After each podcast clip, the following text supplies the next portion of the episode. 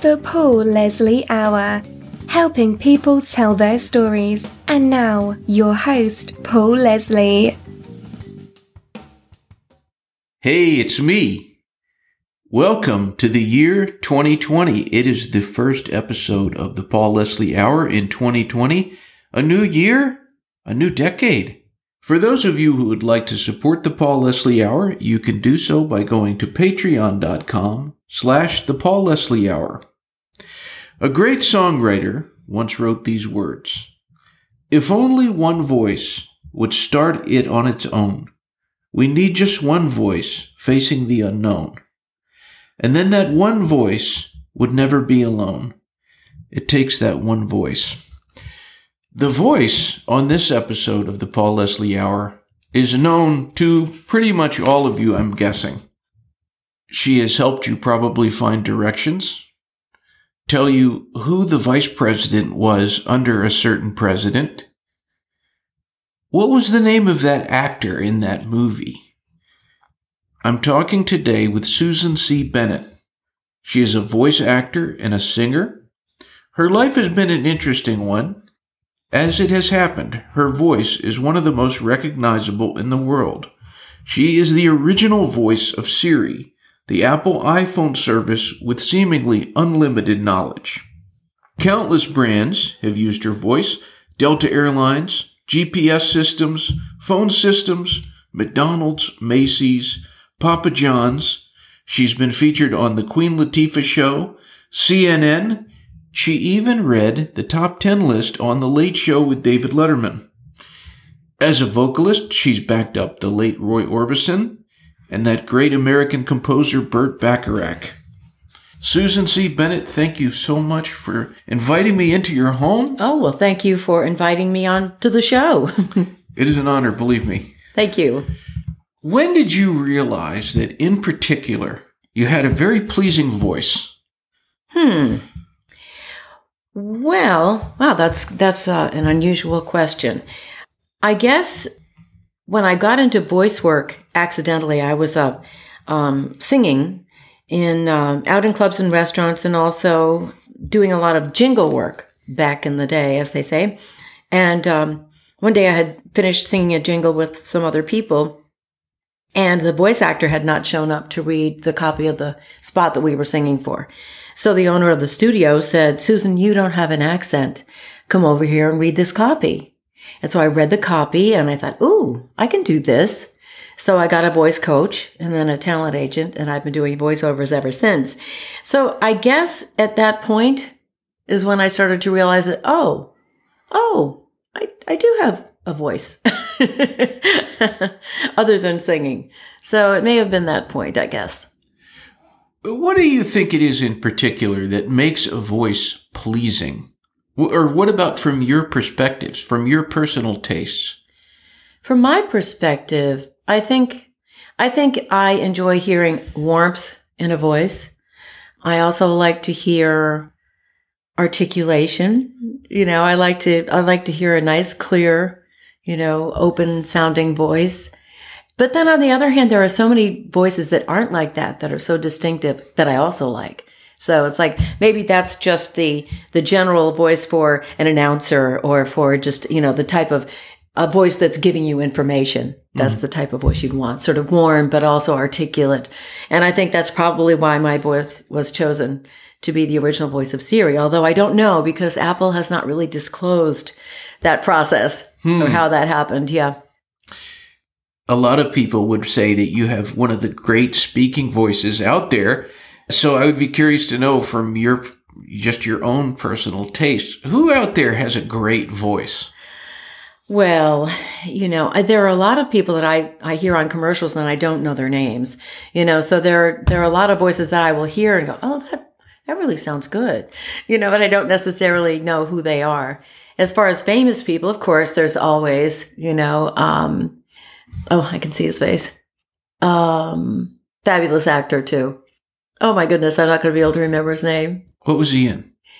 He was in Driving Miss Daisy. Morgan Freeman. Morgan Freeman, of course. Yeah, yeah. Of course, he has a very distinctive voice. Oh yeah, yeah. On the flip side, do you have any communication or speaking pet peeves? I do. I I notice a lot in the digital age. I notice a lot of sibilance in especially radio TV commercials. You hear like you know throughout and that that I find that a little annoying, but I think that's that's not the voice of uh, the fault of the voice actor. It's just the technology. Hmm. Let's see. Other, I guess, other pet peeves is when people misuse words. Hmm. you know, I heard a I heard a radio guy the other day say, "Yeah, we were talking about uh, nouns and verbs and adjectives." I'm going, adjectives. Hmm. Did did you mean adjectives, or is this some other a new word that I don't know? One that I used to have when I was a waiter.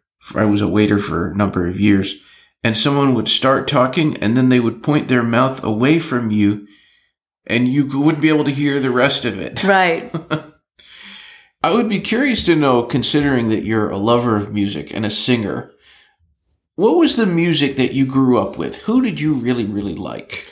Well, I'm I'm a boomer, so I grew up with all the uh, you know the original, and, and I have a brother who's eight years older. So I, you know, as from a very young age, I loved Elvis. You know, I mean, I was just a little kid. But I'd have to say my favorite music and continues to be my favorite music is the Rolling Stones, my favorite band of all time. And I just, I, there's, I appreciate, I'd have to say I appreciate all music, but I don't necessarily want to listen. You know, there's a, a specific type of, of music that I like and it's really hard to define it. You know, I'd have to say it's probably R&B or blues oriented rock and roll, you know.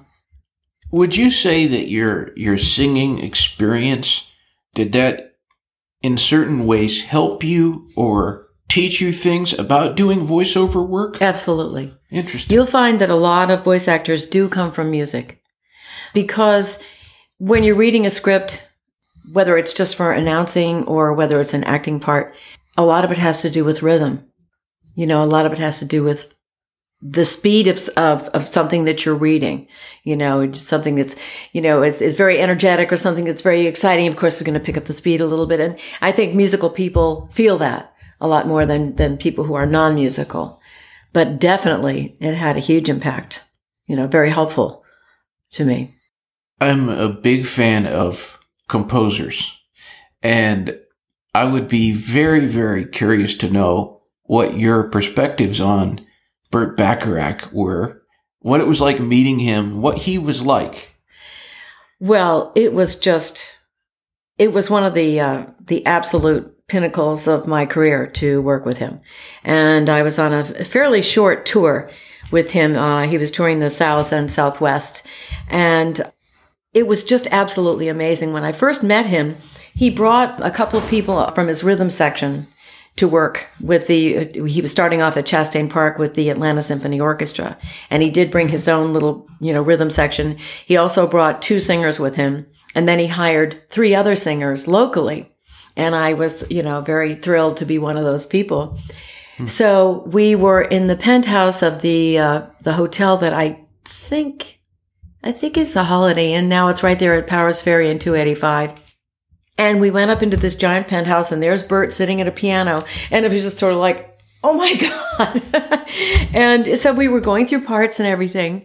And at one point, he turns to me and he goes, Susan, what do you think about this part? And I kind of turned around and looked looked for whatever Susan he might have been addressing and I thought, "Oh my god, he's talking to me? He's asking my opinion." So, it was a thrill. It was an absolute thrill. And part of the thrill was not just getting to sing those amazing songs with Burt, but surrounded by an orchestra.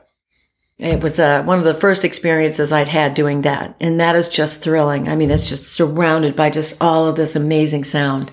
So it was an incredible experience. How cool. Do you have a favorite Burt Bacharach song? I do. Anyone who had a heart just kills me. I, I have trouble singing it because I had, can't not cry during it. mm. What tends to move you more about a song? Is it the melody or is it the lyrics? Wow. Um, there's a song by Sting called Fortress Around Her Around Your Heart. And, you know, I, I couldn't even tell you the words, but that song just really speaks to me. So I'd have to say it's probably music first, lyrics second. Yeah. Who would you say your biggest influences as a vocalist are? That's a tough one because I have what I consider to be a very straight, straight ahead sort of pure voice, more along the lines of, um, you know, a, a young Linda Ronstadt or a Joni Mitchell type of voice rather than a Janis Joplin or a, you know, a big, big, you know, like a lot of the vocalists now just have huge voices, like, you know, Mariah Carey and Christina Aguilera and, and a lot of other people. I have always wanted to have a big voice, but I do not have a big voice. To me, that's one of the fun things about aging is that my voice is lower and it is richer than it used to be. So I can belt stuff out a little better than I used to because my favorite music is belter music, hmm. you know, but I'm actually a much better folk singer or a um, jazz singer than a rock singer. So tell the listeners about the musical performances that you do these days. Well, these days I am uh, very proud to be a part of two really wonderful, fun bands. One is called Boomers Gone Wild. We play at the Crimson Moon in Dahlonega the first Sunday of every month, except February because that's Super Bowl Sunday. So we'll do the second week in February of 2020. It's hilarious. We have the best time. We sell out every time. And people just come and they dance and they make requests. And we play songs that we may not even know because we all play by ear. So if we're familiar with it, we'll just, you know, bumble through it and everybody has a great time. We play nothing but 60s and 70s rock and soul music. And because we do sell out, if you want to come see us, and I hope you do, go to the Crimson Moon website and book a table. Okay. The other band is called Canyon Ladies, and that's a fairly new band. It was invented, created, and thought up by this woman who's been a performer in Atlanta for a long time, Brene Polikoff, otherwise known as Frenchie. She used to have the band called Cowboy Envy. and she created this band called Canyon Ladies, which is the music of the female singer-songwriters of Laurel Canyon in the 1960s. So people like Joni Mitchell, Carole King, Linda Ronstadt, although Linda didn't write very much, but Linda Ronstadt, Emmylou Harris, and all these people. So it's really fun. We've got three female vocalists and we have two token males in the Canyon Ladies. My husband, fabulous guitarist Rick Hinkle, and then um, our wonderful drummer, John Lewis. Well, tell us a little more about Rick Hinkle. I met him just a moment ago. Okay. He's a guitarist? He is. He's a guitarist. He has been my husband for almost 23 years. And uh, we met playing music. You know, there you go. He's an incredible guitarist, and he actually has a gold record for being the guitarist on Pac Man Fever. Pac-Man Fever. Yeah. It was a song that was written about the first video game was Pac-Man. Yeah, yeah. Yeah. Yeah. So I'm dating him by saying that. But yeah, he's a fabulous guitarist and a bass player and a great recording engineer. And so yeah, he and I love playing together. So mm. he's he's in both of the bands that I'm in it right now. You just never know what's going to happen in your life. I mean, you end up being a voice that it finds its way into so many people's lives in so many different circumstances. Mm-hmm. They're lost. They are just, they can't think of the name of that actor. Right. And they ask yeah. Siri, what has been the most surprising thing about your life? Oh, Siri. No yeah. question. no question. The thing that was so unusual about Siri is you have to remember that Siri was the, uh, probably the first public manifestation of AI. Mm. She was the first concatenated voice, and I'll explain what that means in a second, that you could interact with and that sounded human. Concatenation is the process by which the recorded voice went to into being Siri. We, those of us that did this kind of work, read thousands of phrases and sentences that were created just for sound. And so these phrases were really weird. They made no sense, like fossa, ask fossa, ask fussy, things like that, just crazy stuff. And we read those for weeks and weeks and months on end. After that was done, technicians and computers went into the recordings, extracted sounds, reformed these sounds into new phrases and sentences, and those are what ended up on our devices. And so all of these GPS voices, Siri, Alexa, Cortana, all these voices came from those types of IVR recordings. And so Siri was the first one. And so basically the way I look at it, you know, it was such a surprise because we were, to, you know, it was really breaking new ground. Mhm. You know, we went from business as usual in the past to whoops, brand new technology and a whole new way of dealing with the world. Yeah, so it was a it was a surprising thing. It was an unexpected thing for me personally. It was a huge life lesson, but ultimately, as often as life lessons are, they can turn around to be a very positive thing for you, which is what happened with me. So I'm I, I can be very grateful to Siri. So hmm. Would you say that in your life you have followed your bliss more than others, or have there been moments where you really weren't sure of what direction you were going? Or Oh yeah, I've never really been sure. the only thing that I was sure of is that I was born with musical talent, and uh, I could play the, I could play melodies on a piano at the age of four, and so I knew that somehow that was going to be a part of my life. But I didn't realize, you know, as when I was growing up, I didn't realize that you could make a living doing that. You know, so that was kind of a revelation. I got married very young the first time, uh, right out of college, and my first husband was an NHL hockey player, and he got traded to Atlanta as one of the first members of the Atlanta Flames years and years ago.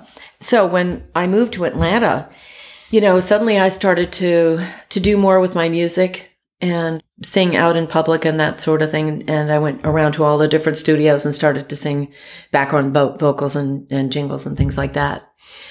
I've just been very fortunate in my life that I didn't have to go and get a job that I really didn't want to do. I, I, you know, thanks to my, my husband's great career, my first husband's great career, I had the time to figure out exactly what I wanted to do. Or I could get into music and gradually build that career without having to worry about, you know, eating, you know, hmm. making enough money to survive. So I've been very, very, very fortunate. We'll knock wood on that one. do you think that there are any misconceptions about you?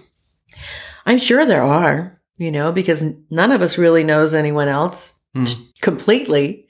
And so you can yeah, surmise certain things from listening to my interviews or seeing me speak. But I'm actually, and I talk about this in my presentation, I'm, I'm actually more of an introvert Mm-hmm. than an extrovert. I can, I can rise to the occasion because of course I've been a performer all my life, but I'm, I'm one of those ones if that, if given the opportunity to go to a party or stay home and read a book, nine times out of 10, I'd probably choose the book. Mm-hmm. You know, you know, it depends on the situation. What would you say has been a challenge that you faced as an introvert? Um, probably Siri once again was the biggest challenge because in my career as a voice actor, you know, I could kind of stay in my little cocoon there because um, I didn't have to be out in front of people. I didn't have to be on the stage. I would just, you know, go into the recording studios and then in the, from the last 20 years, just stay home in my booth. so that was very fortunate for an introverted person. Siri changed all of that. And I knew that she was going to change all of that, which is why it took me two whole years to reveal myself as the voice. I wasn't sure how much fame I was going to have to contend with. I wasn't sure how much public, you know, interaction I was going to have to go through. So I, it really took me a long time. Finally, my husband and son said, look, you are missing out on this incredible, unique opportunity. And they were right. So one day the stars just aligned and I decided, okay, yeah, I need to do this. Well, what has been the best thing, the, the greatest blessing about having come forward that Susan C. Bennett saying, I am the voice of Siri? Well, there have been um, a couple of things. The first thing that really comes to mind is that because of my wonderful son who lives in Los Angeles, Cam Bennett um, is a photographer. And when I first did my interview on the CNN morning show, and I came home from New York and I had like 500 emails and you know, hundreds of phone calls. And I'm just going, oh my God, I, I don't know how to deal with this. Hmm. I just didn't think that my local agents, you know, would be able to deal with, with that sort of thing. And so I asked my son and, and he found my agent for me, uh, the wonderful Wes Stevens at Vox Inc. in Los Angeles. and Wes and his uh, business partner Tom Lawless and their whole fabulous staff uh, really got behind me. And Wes basically, you know, started this whole new branch of his agency for me in a sense, uh, because mm. he books all of my speaker events at this point in time. So that was a huge thing for me that I got an agent in Los Angeles that had a bigger reach, mm-hmm. you know, and was able to, to, to follow through on some of these national things that were ha- that were about to happen. So that was a fabulous thing. The second thing was that, as I said, I, I had this amazing life lesson that I had to learn to, to deal with it. And it's one of the things I talk about in my presentations is that we all have to deal with the unexpected, hmm. you know, at times in our lives. And sometimes it, it's, it's kind of traumatic, you know, having to deal with certain things that, well, this isn't going away. So what are you going to do about this? Mm-hmm. You know? And so I finally thought, well, you know, I need to embrace this and figure out a way to really enjoy it. Mm-hmm. And so the speaker, you know, becoming a public speaker has has been the result of that, and I'm having a ball doing it. Doing it, it's great. Hmm. it's a lot of fun. I remember an interview I did with Livingston Taylor, and he was talking about his brother James, and he said, he said, fame is like hot sauce. A little of it can be very nice a lot of it can be very corrosive. Right. Is that kind of in your experience? Is it nice to have this little bit of fame? Like, or maybe it is a lot of fame. I don't know. Yeah, I don't really know because I, you know, I don't, that's not important to me. I mean, it's important. I really enjoy relating to the people who really appreciate Siri and we laugh about the fact that, oh, she doesn't understand us. And, you know, I enjoy those interactions that I have at the different speaker events. And it's, and it's really fun to be able to talk about Siri and make jokes and just have a good time with it. I don't think it, and I don't, I know that I haven't experienced the corrosive part because that's one of the nice things. People yeah. don't really know who I am. I mean, I can walk around, no one knows me. I mean, I had one person recognize me in all these years. Hmm. So I, I do still have anonymity and I don't have to be put upon by, you know, photographers all the time and, you know, interview. I do a lot of interviews, but they're, they're usually very personal mm-hmm. and, you know, non-intrusive like this one.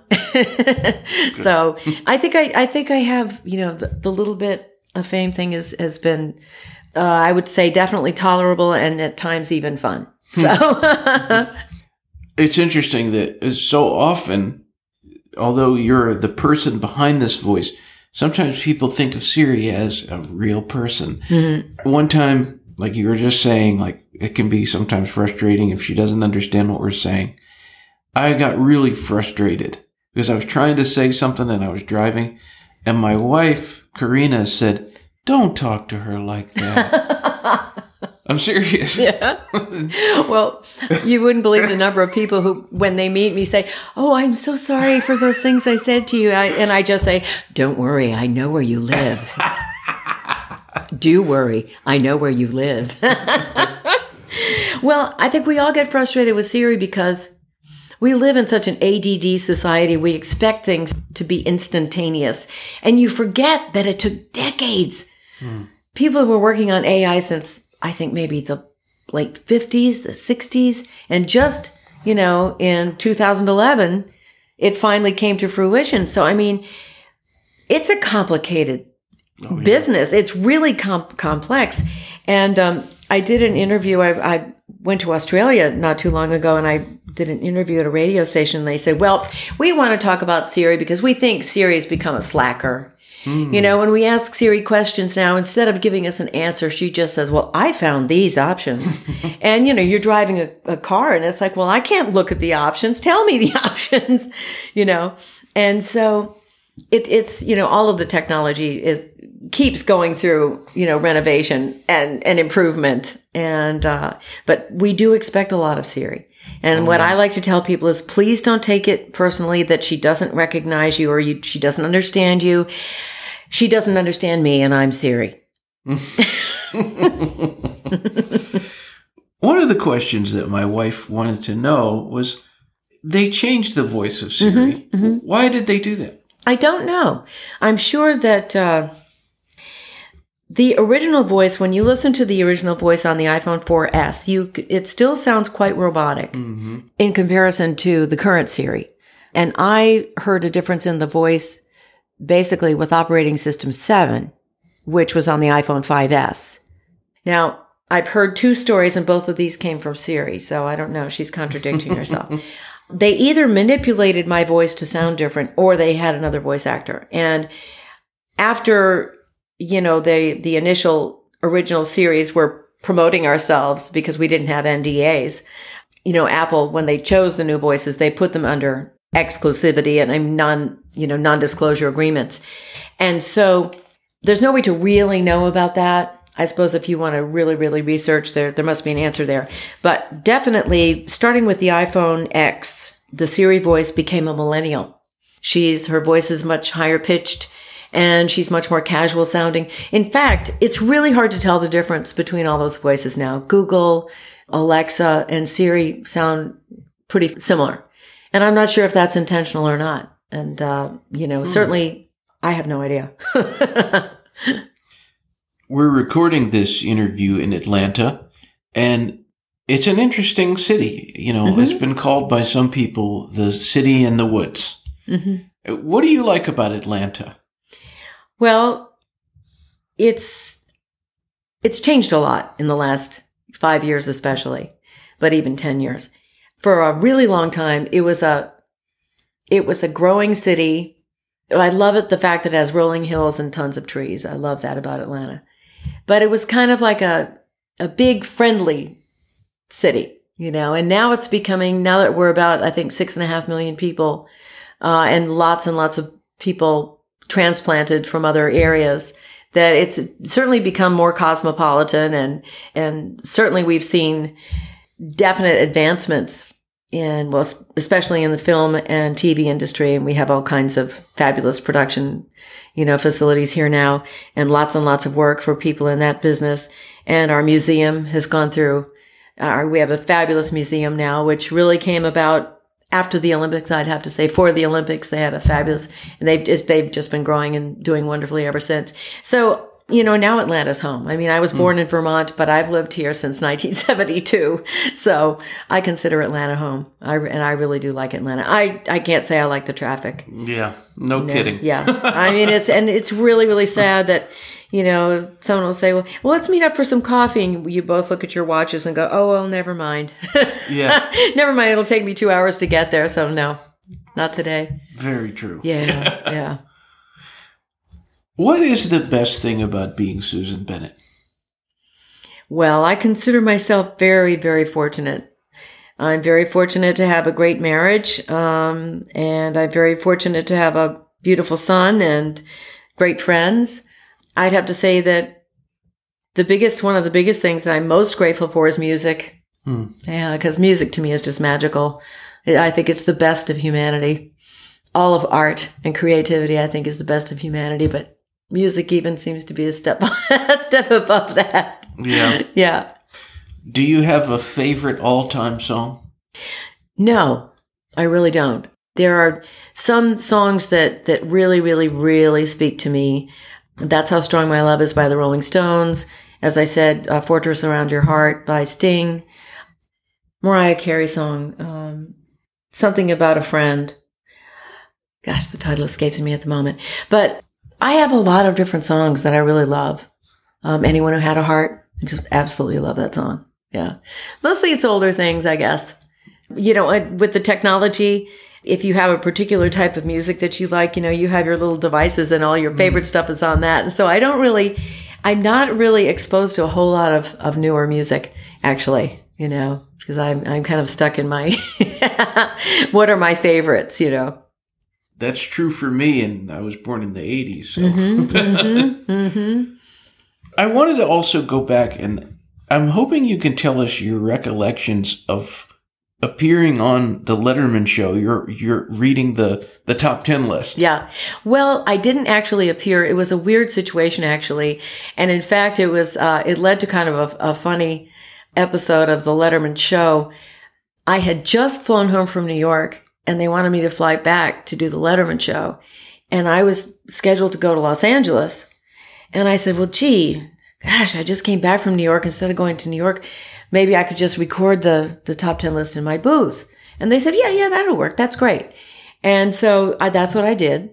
And it became a really big deal. Dave made a big deal of it. First of all, he didn't realize that I, that he didn't realize that he wasn't reading the top 10 list. Uh, And so his guest right after this, you know, segment was Tom Hanks and Tom Hanks said, "Oh, didn't make it to rehearsal, Dave, eh?" and, and so he didn't realize that he wasn't reading the list. And then after he realized that I was reading the list, um, or I had read the list, and he played it. You know, they, there was all sorts of commentary about, oh, Susan Bennett from Atlanta, Georgia, she couldn't be bothered to come to New York to the Letterman show.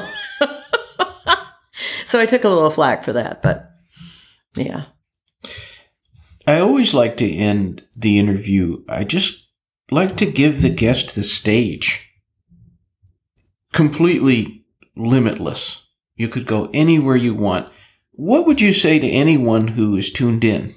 What you say is there's no boundary. You could what would you say to anyone listening on anything? Oh, Completely open-ended. oh, oh. I would have to say we are living in the age of blah, blah, blah, blah. And in the past, there used to be a saying, and I'm going to sound like I'm 900 years. I'm going to talk to you about what it used to be like, and that was silence is golden. and uh, you know, don't don't say if you can't say anything nice, don't say anything. Well, you know, that was one extreme to the other. But now, it's like we we feel free to say anything to anybody, and I don't know. I just think it would be better to find a little happy medium there. You know, you don't necessarily have to express every thought that you have. In fact, please don't. Yeah. You know, I think we just need to be nicer to each other.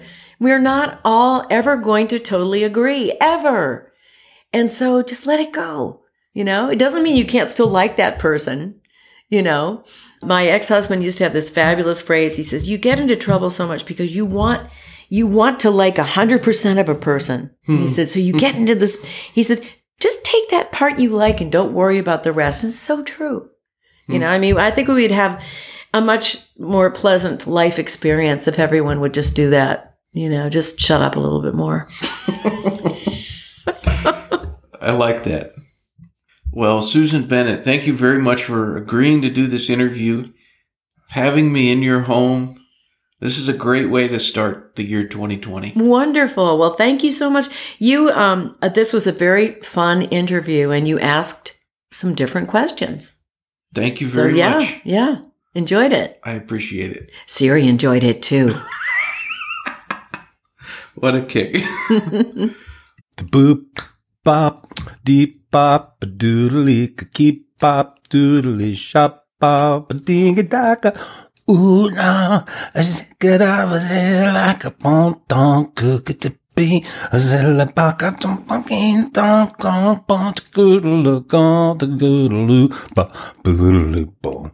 Goodbye.